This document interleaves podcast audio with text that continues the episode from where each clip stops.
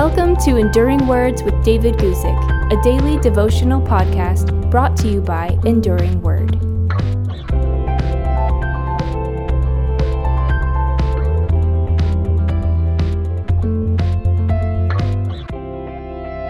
Today, I'd like to talk to you about some good old men. You'll mean what I talk about when I read to you from Titus chapter 2, verses 1 and 2, where we read this. But as for you, speak the things which are proper for sound doctrine, that the older men be sober, reverent, temperate, sound in faith, in love, in patience. The Apostle Paul spent a lot of time in Titus chapter 1 telling his younger associate how to deal with problem people. But Titus didn't only need to give attention to the problems, he also had to teach Christians the right way to live. That's what Paul had in mind when he wrote, Things which are proper for sound doctrine. You know, when we read that phrase, sound doctrine, we just think of having the right beliefs. But the idea behind that phrase has to do with right living, not just right thinking. The Living Bible translates it like this Speak up for the right living that goes along with true Christianity.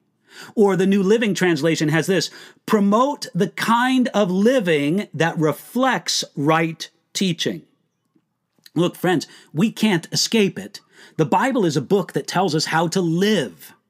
It is the height of hypocrisy to say that we believe its truth if we ignore how it tells us to live our lives. We don't always like it, but we always need to hear how God expects us to live. Paul simply wanted Titus to fulfill the command of Jesus in Matthew chapter 28, verses 19 and 20, where he says, teaching them to observe all things that I have commanded you. In that effort, Paul first told Timothy how to teach the older men. You see, Titus had some older men among the group of Christians on the island of Crete. They had to be approached with love and wisdom, or they might easily be offended when they were taught by a younger man like Titus. Paul wanted Titus to know that the older men must live with the maturity and wisdom that their years should give them. This means sober, reverent, and temperate lives. The command to teach these things mean that these things don't come automatically with age. Sometimes we think that when people are older, they must be wiser. Now, this is often the case, but not always. The older man must also have stability, being stable in the right things. That's why Paul wrote, sound in faith, in love, in patience. As we get older, we tend to harden in our ways. Now, that's a good thing if we harden in the ways of faith, love, and patience. Becoming hard of heart is no way to grow old gracefully. Instead, grow in faith, love, and patience. Now, finally, notice that Paul wrote that older men should be concerned with patience. That is the great ancient Greek word hupomone. It means a steadfast and active endurance. It's not a passive waiting.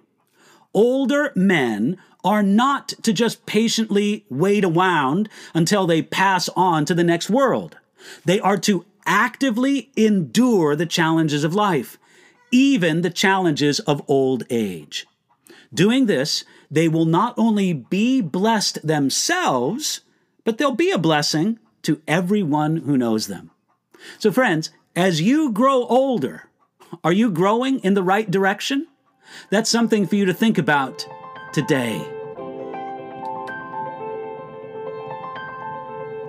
Thanks for listening to Enduring Words with David Guzik. For more information about David's ministry, visit enduringword.com.